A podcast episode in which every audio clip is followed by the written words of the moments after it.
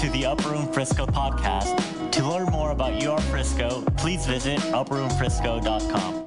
Good morning, friends. It's wonderful to be together. Uh, I, I'm chuckling to myself. I have an inside joke with the Lord. Um, anytime I like come with a teaching about manifesting the kingdom of heaven, we always manifest the kingdom of heaven so long I barely get to my teaching about manifesting the kingdom of heaven. but uh, I'm excited to share with you this morning, um, and I wanted to just um, reiterate um, real quickly why we prophesy. And this plays into what I want to talk about this morning, which is obviously the kingdom of heaven, as I mentioned. But we prophesy for a bunch of reasons. We know from 1 Corinthians 14:3 that it's to strengthen, encourage, and comfort. But we also know that the spiritual gifts like prophecy strengthen the church they build faith. It's an expression of empowered love. We prophesy to save the lost. One of my favorite scriptures regarding prophecy is that when an unbeliever comes into your gathering and you're all prophesying, the secrets of his heart are revealed. He's convicted and falling on his face, he declares, God is truly among you. And uh, I don't know, have you guys ever seen a face plant salvation? It's pretty amazing. I, I saw one, he didn't, he didn't physically fall to his face, but he was completely undone because he came to church uh, as an unbeliever. Uh, accurate words of knowledge were re- released over him. He gave his life to Jesus. And it was just this powerful moment. So I love that we're prophesying. We prophesy uh, to release the testimony of Jesus, to equip the saints, and to protect the church from falling prey to false doctrines. And also, we prophesy to prepare the church for uh, coming events. So we just got through um, Lent and Easter, which is the death, resurrection, and ascension of the Lord. Now, what do we have to look forward to on the calendar? Pentecost, right? Woo! Woo! The outpouring of the Holy Spirit for the indwelling of the promise of the Father. And so I, I love that we, we're looking forward to that. And uh, in line with that kind of trajectory of our calendar, I wanted to talk about what the kingdom of heaven is. There's a lot of things out there about the, about the kingdom. And in Scripture, uh, there are tons of verses referencing the kingdom, but I wanted to talk about a few. Um, Jesus says things like this The kingdom of heaven is at hand. The kingdom of heaven has come upon you. The kingdom of heaven is within you. The kingdom of heaven forcefully advances, which goes right with Jimmy's word this morning, is, doesn't it? The kingdom of heaven is forcefully advancing us from us, through us, in us. And um, there's, a, there's a guy that deeply impacted me many years ago uh, through, his, through his preaching and teaching, a guy named Dan Mohler. Y'all familiar with Dan Mohler? Oh, so good. Everything he says is like a t shirt, quotable, like golden. Uh, but he said that uh, Jesus didn't come to get me into heaven, he came to get heaven into me. Let me say that again. Jesus didn't just come to get us into heaven. It's not like our train ticket is just punched or something and we're looking forward to someday. No, he put heaven inside of us. So, how do we know that the kingdom is forcefully advancing? What does it look like when the kingdom advances? Romans 14, and 17 says that uh, the kingdom of heaven is not a matter of tradition or rituals. It literally says it's not a matter of eating and drinking because Paul in this moment is referencing all the people, all the believers even that are quibbling over rituals and what they should and shouldn't eat. And, and it goes back to just departing from tradition. It's not about that. The kingdom of heaven is about righteousness, peace, and joy in the Holy Spirit. So when things like righteousness, peace, and joy are increasing, what is happening? The kingdom of heaven is advancing. Whenever love is casting out fear, whenever hope is carrying us through, whenever the earth begins to look more like heaven, isn't this the the very prayer of Jesus, the Lord's Prayer Our Father, who art in heaven, hallowed be thy name, your kingdom. Kingdom. Your kingdom come and your will be done on earth as it is in where? In heaven. And so, as ambassadors of heaven, as, am, as representatives or representers of Jesus, what happens is that we begin to become conduits where heaven comes to earth through us, through our hands, through our words, through even our smile, through our small gestures that we think are insignificant, we had no idea changed someone's life forever, right? I have a good, uh, I have a pastor friend who said, don't miss the supernatural by looking for the spectacular. Now, we love the spectacular. I want the spectacular too.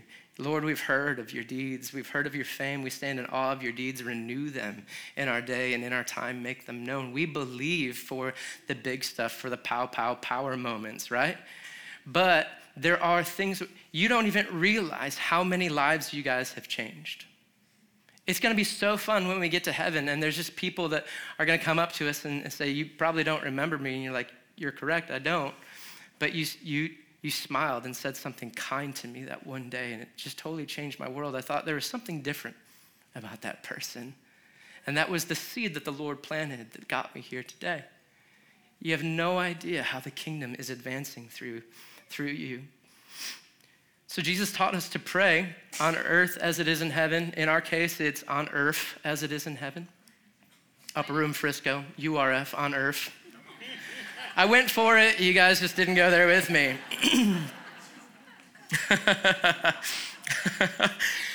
uh, so when, when God created Adam and Eve, he commissioned Adam and Eve, right? He get, there were these four purposes of man. And really, the four purposes of man were to perpetuate the paradise of Eden to cover all of creation. When he breathed into Adam's nostrils, he put the essence of the divine in him. And he commissioned us to cultivate, dominate, commune, and multiply. Uh, it's the four purposes of man to cultivate, dominate, commune, and multiply. But what happened is that we voted in a different ruler, right? Through our obedience of the serpent, we became slaves to sin. And the prince of the power of the air took dominion, didn't he? This is participatory. You can say yes. It's a sad moment, but when I say a happy, true moment, you can say amen, okay? Okay, so the prince of the power of the air took dominion, and with his rule came things like death, violence, decay, lack or poverty, sickness, natural disasters. Creation was subjected to futility. Like the earth literally, instead of producing good fruit, started producing thorns, didn't it? The oppression of the mind. We couldn't even see the Father rightly anymore, the futility of our own thinking. It's all because we came under the jurisdiction of a new ruler. These were not things that God intended for us to deal with. That's why when, uh, when we hear about death, or what Ashley mentioned this morning about human trafficking, when we hear th- things that are just awful, you know, pure darkness being manifested, our emotions don't know how to handle it because we weren't technically designed to deal with death. Does that make sense? But God promised that a seed of Eve would end the rule of the serpent which is why Jesus came proclaiming all of this stuff about this new kingdom, this kingdom that is not of this world, this kingdom that is more powerful. It, the, and he has angels at his dispense. He has the ability to do miracles that no one has ever thought of or heard of before. And what he did is he systematically showed us how to undo the domain of darkness, how to unravel the rulership of the usurper or the serpent. And so, what did he do? He just walked around healing sickness. He walked around opening blind eyes so that people were coming out of the darkness. He walked around even raising the dead, which was the devil's greatest tool. How dare he come and take away my greatest weapon, right? There's this ancient poem by an early church father where he's writing about Jesus' death. And he, in this poem, this church father personifies Satan and death as two different people. And Satan begins talking to death and says, Hey, death, I want you to ready yourself. I'm going to send Jesus to you. And death says, Is this the same Jesus who, with one word, snatched Lazarus from my hands and I watched him fly away from my realm like a dove?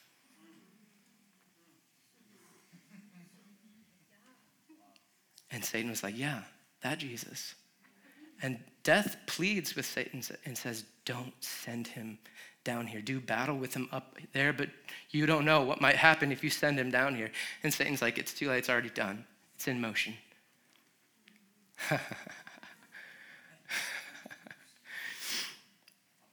so Jesus came around demonstrating what the real rule of the real king looks like through deliverance, healings, miraculous provision, calming storms, raising the dead. The poor, he went to the poor. The poor had the good news preached to them. He didn't hang out with the religious or political elite very much unless he was invited to a party and got and dad told him to go. You know what I mean? He advanced the kingdom through powerful internal breakthrough. You know, one of the one of the signs of the kingdom of God in someone's life is power, love, and sound mind. He's not given us a spirit of fear, but of power, love, and sound mind. And so when you see, when you feel your mind becoming more healthy, your soul, your internal landscape becoming more healthy, that is the kingdom of God advancing in you.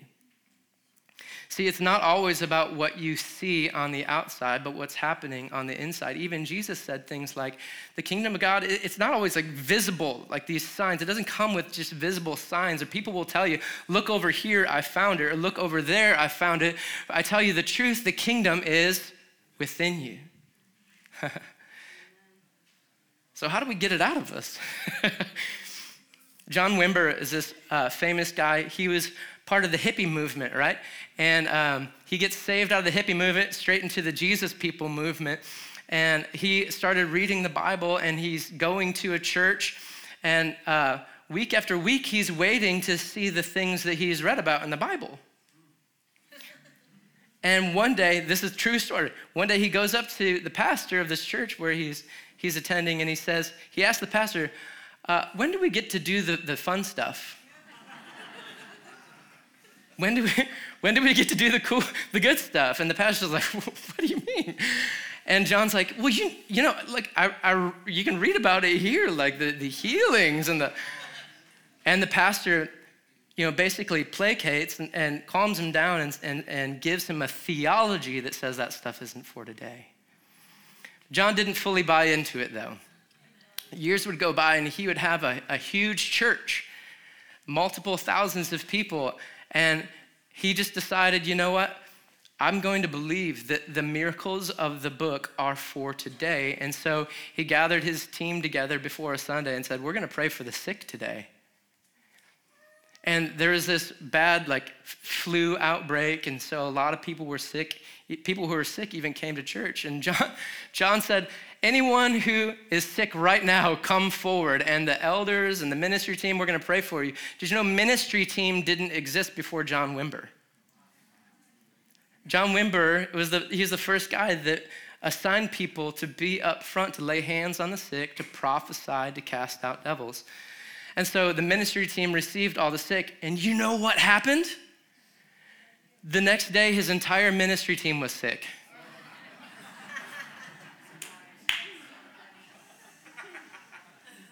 What a, what a trial and tribulation, right? John didn't give up. Week after week, he started praying for the sick. This might sound like second nature or like, duh, we should do that to you guys, but he was the first. And it was so bizarre and uncomfortable that he lost more than half of his church. He wouldn't give up praying for the sick. In one of his books, he talks about how he prayed for about a thousand people before, and he was just about to give up he was invited over to his friend's house. His friend's wife was, was like horribly sick with a fever, couldn't get out of bed. John showed up. She looks very sickly. Her color's gone. She's laying there, just no strength. John begins to pray for her. Her fever breaks, her color returns. She stands up and starts making them dinner. And she said, No, I'm, all better. And John couldn't believe it. She, he's like, No, you don't have to make me feel better. Like, just tell me the truth. She's like, No, you healed me. I am all better. And John left that, that meeting, walked out, and he has this moment with God. In, and I think it's as he's walking to his car from the house, and he goes, I got one. And from that moment started a movement where millions of people around the world have been touched by the kingdom of heaven. Isn't this exciting?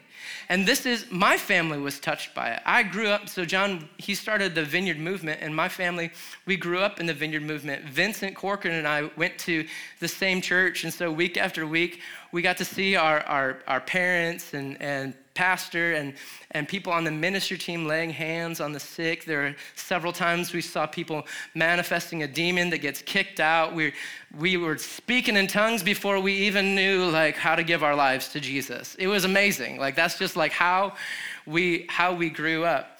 And um, it's deeply impacted my family, my theology, and my expectation for God to do it here and now. Even my sister, my sister went to uh, a conference uh, on the West Coast with uh, the youth group. They drove in like a van or two all the way from Michigan to Anaheim, California, where John Wimber was holding a meeting.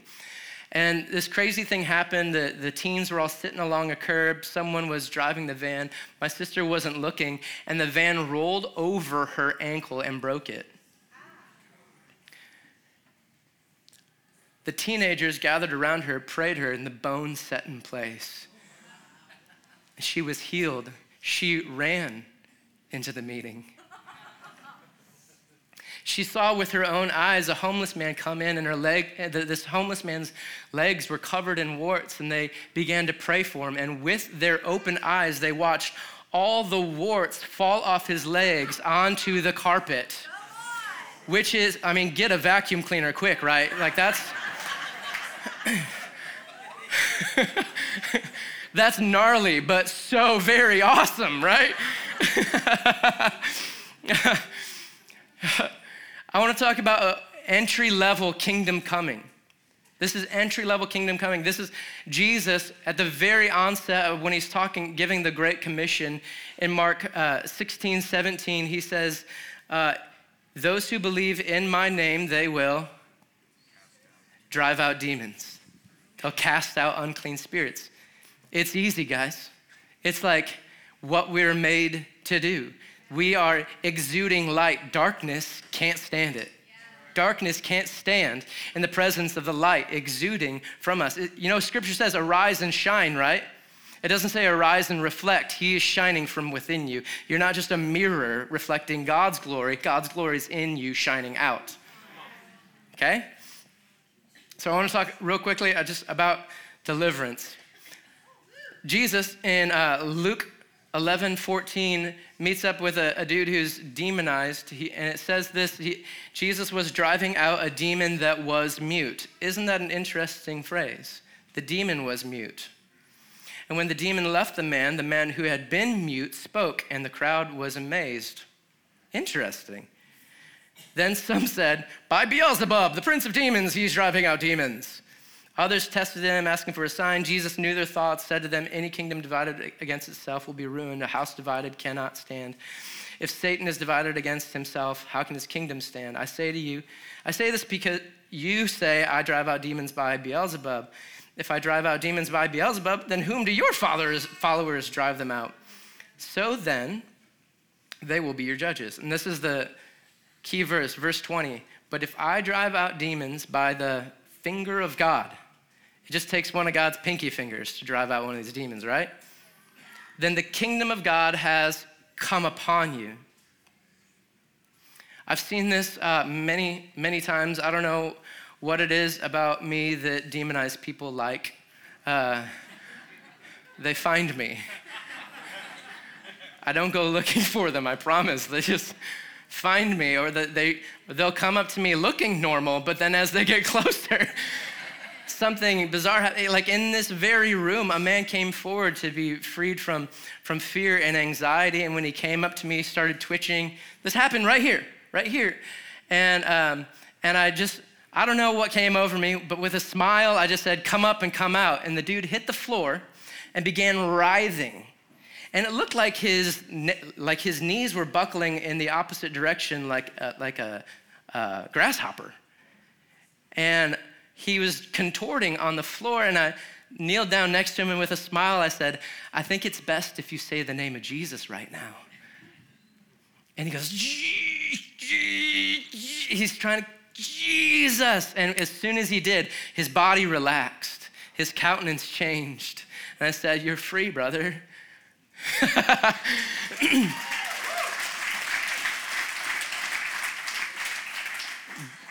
Deliverance doesn't have to be some showboating thing where we like get loud. Authority doesn't come from volume.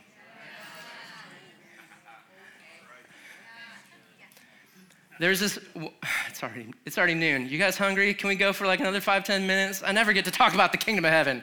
So,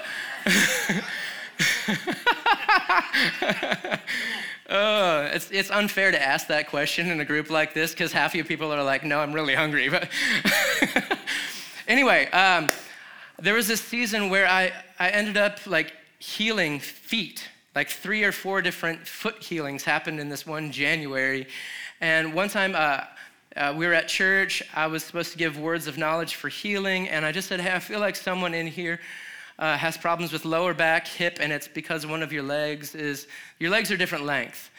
And this uh, young woman, she couldn't have been, you know, 19, 20 years old, she comes forward. And, um, and I do something different. You know, the Lord never heals the same way twice because he doesn't want us to have a manual. He wants us to follow Emmanuel. So I have her, I got to sneak in as many, as many one-liners as I can in this short amount of time. So I have her sit in the front row, and I said, "Hey, I'm, I want you to look at your legs and command them to grow. Uh, guys, side note, it's really important when someone has different size legs to ask them, do you want that one to be shorter or that one to be longer? okay? So I said, I want you to keep your eyes open and I want you to command your leg to grow in the name of Jesus, and I will join with you, and we'll both keep our eyes open. And so it's awkward. She's never commanded a leg to grow before, but we're doing it, right? And she's sitting on the front row, and people are watching, and she goes, Grow, leg. And I said, in Jesus, in Jesus' name, grow leg. And I'm like, yeah, leg, you start growing right now in Jesus' name. like, listen to the words and grow in Jesus' name. And we're just kind of like tinkering around as we're praying. And about 20 seconds in, we see this leg. It's not, it's not an inch shorter, it's three to four inches shorter. We see this leg go, and her eyes get wide. I'm like, You saw that, right? And she's like, I saw that. And she stands up, the pain in her hips and back are gone. She's dancing around. The next week, she brings her whole family. Her whole family. And I, am giving words of knowledge from stage again, and this time I hear the phrase C3PO. And I like Star Wars, so I'm like, maybe that's just me. But I was, you know, set in a place to prophesy, so I just like, I was like, Lord, I believe that's you. What do you mean? And he said, C3 pain over, C3PO. And so I assumed that C3 was a disc in a back. And so I just gave the word. I feel like someone has a problem with their C3 disc. And the Lord wants you to know that today your pain could be over. And this guy stands up. It's the girl's uncle that got healed from the week before. He comes forward, and I get him on stage, and I have him just start bending over in front of people. I don't recommend to do anything the way I do it. Do it the way the Lord shows you to do it. And, but he's bending over, and the very first time he bends over, pops up joy on his face. He's like, I couldn't do that before. And then he starts doing it over and over and over and over. He's like, he's like, the pain is gone. The pain is gone. And, and then I like hand him the mic and he says, the only reason I came today, I haven't been in church in forever, but my niece you healed last week. And without a doubt, I know that whole, her whole life she struggled with her legs being a different length. Her pain was gone. And so the whole family came today and my pain is gone. And this family has a revival break out. They're meeting the Lord. This same season, uh, when I'm like, I, am just seeing he, feet being healed. This girl emails me and she says, I, I've, for many years, I've dealt with debilitating foot pain, and I heard that you heal feet.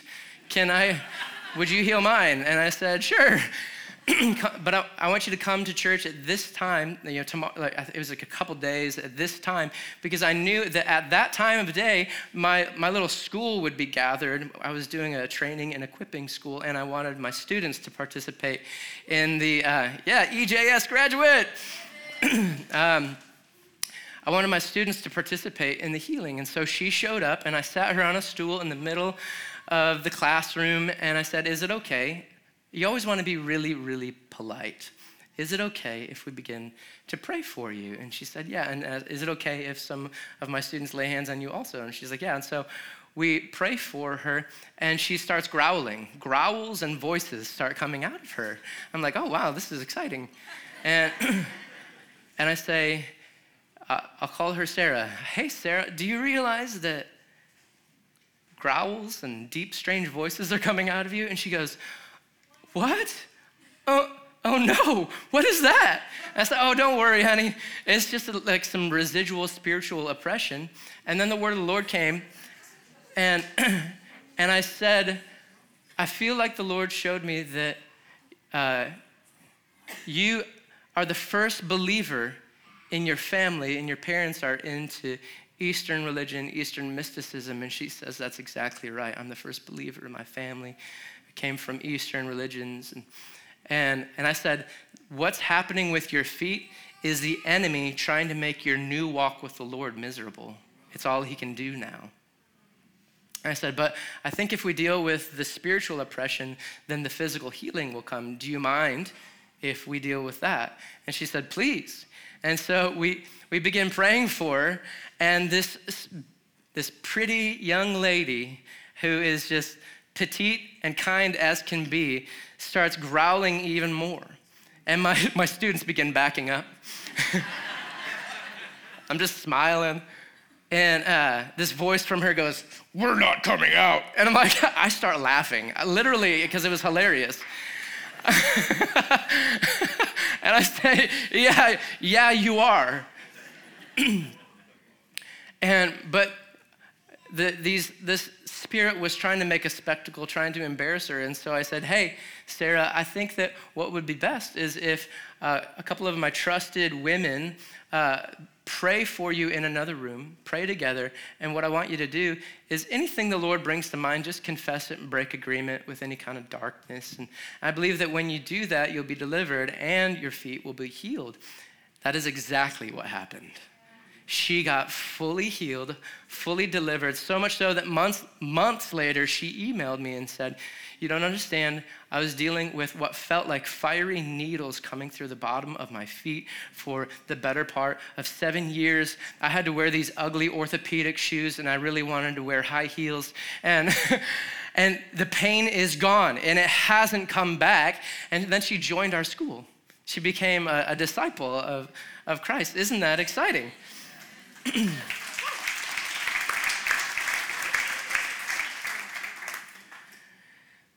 There's no way I'm going to get through the rest of this teaching. uh, I want to make a few uh, proclamations over the church of who we are and what we will continue to do before we uh, leave today. I don't know if, if you guys have noticed or if you've been coming for a little while, almost every Sunday looks different than the one before, right? There's just something else that the Lord wants to do. And, and um, here's the, the proclamation hey, buddy. I want to make, Ashley and I, we're the shepherds of the house, we're making this proclamation over the church. You guys ready? We will continue to be a community that embraces the supernatural even at the expense of presentability.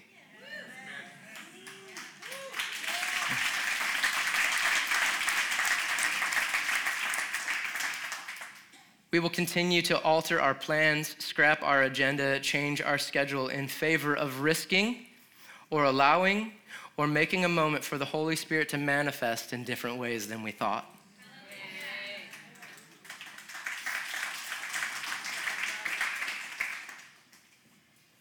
We will continue to operate in a way that protects the core tenets and purposes of the church while partnering with a God who will sometimes do something that we've never seen before.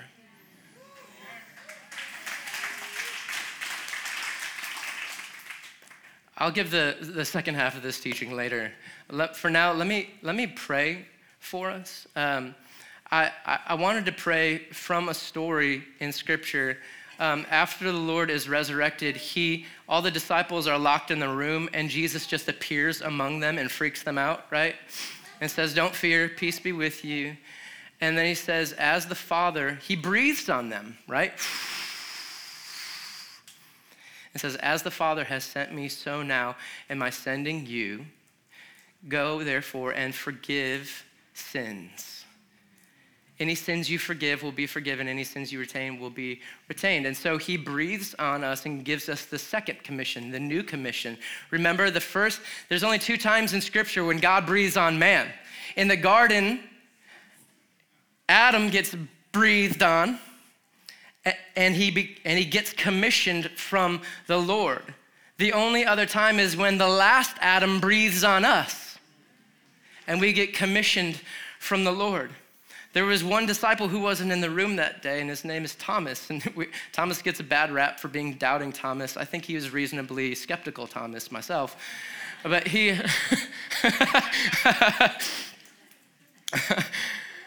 but Thomas says, uh, unless I put my hand on his wounds and stick, stick my hand into his side, I won't believe. And then Jesus appears again to Thomas and says, Thomas, put your hands here Touch the holes on my hands. Reach your hand into my side. And here's how I want to pray. I feel like a lot of us feel like we got left out of the meeting where power was distributed.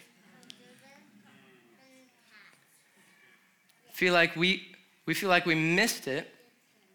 You know, and, and we got into comparison. We think, oh, the, the power is for those people. The power is for, for, for, for that guy. The prophetic is is for, for that guy.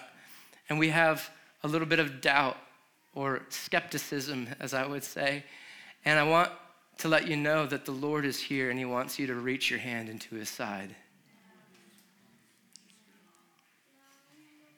You know that when Jesus was spinning on the earth, the universe was spinning within him.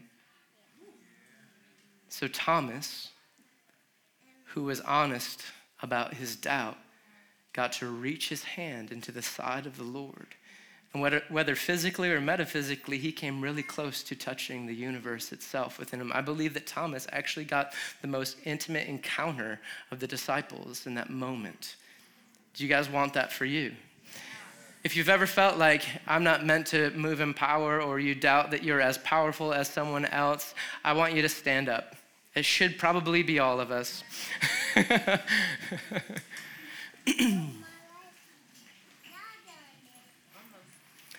Jesus, like you did for Thomas, we want to touch, we want to see the wounds, we want to reach our hand into your side. We want to be uh, possessed. We want to be afflicted with belief that the impossible is now possible because you've placed your kingdom within us. Holy Spirit, I pray that you would move in new and powerful ways through my friends in this room, and we would see your kingdom forcefully advancing through us. We pray, God, that this church, our faith wouldn't rest on fine sounding teachings, but on manifestations, demonstrations of the Spirit's power. In Jesus' mighty name, amen.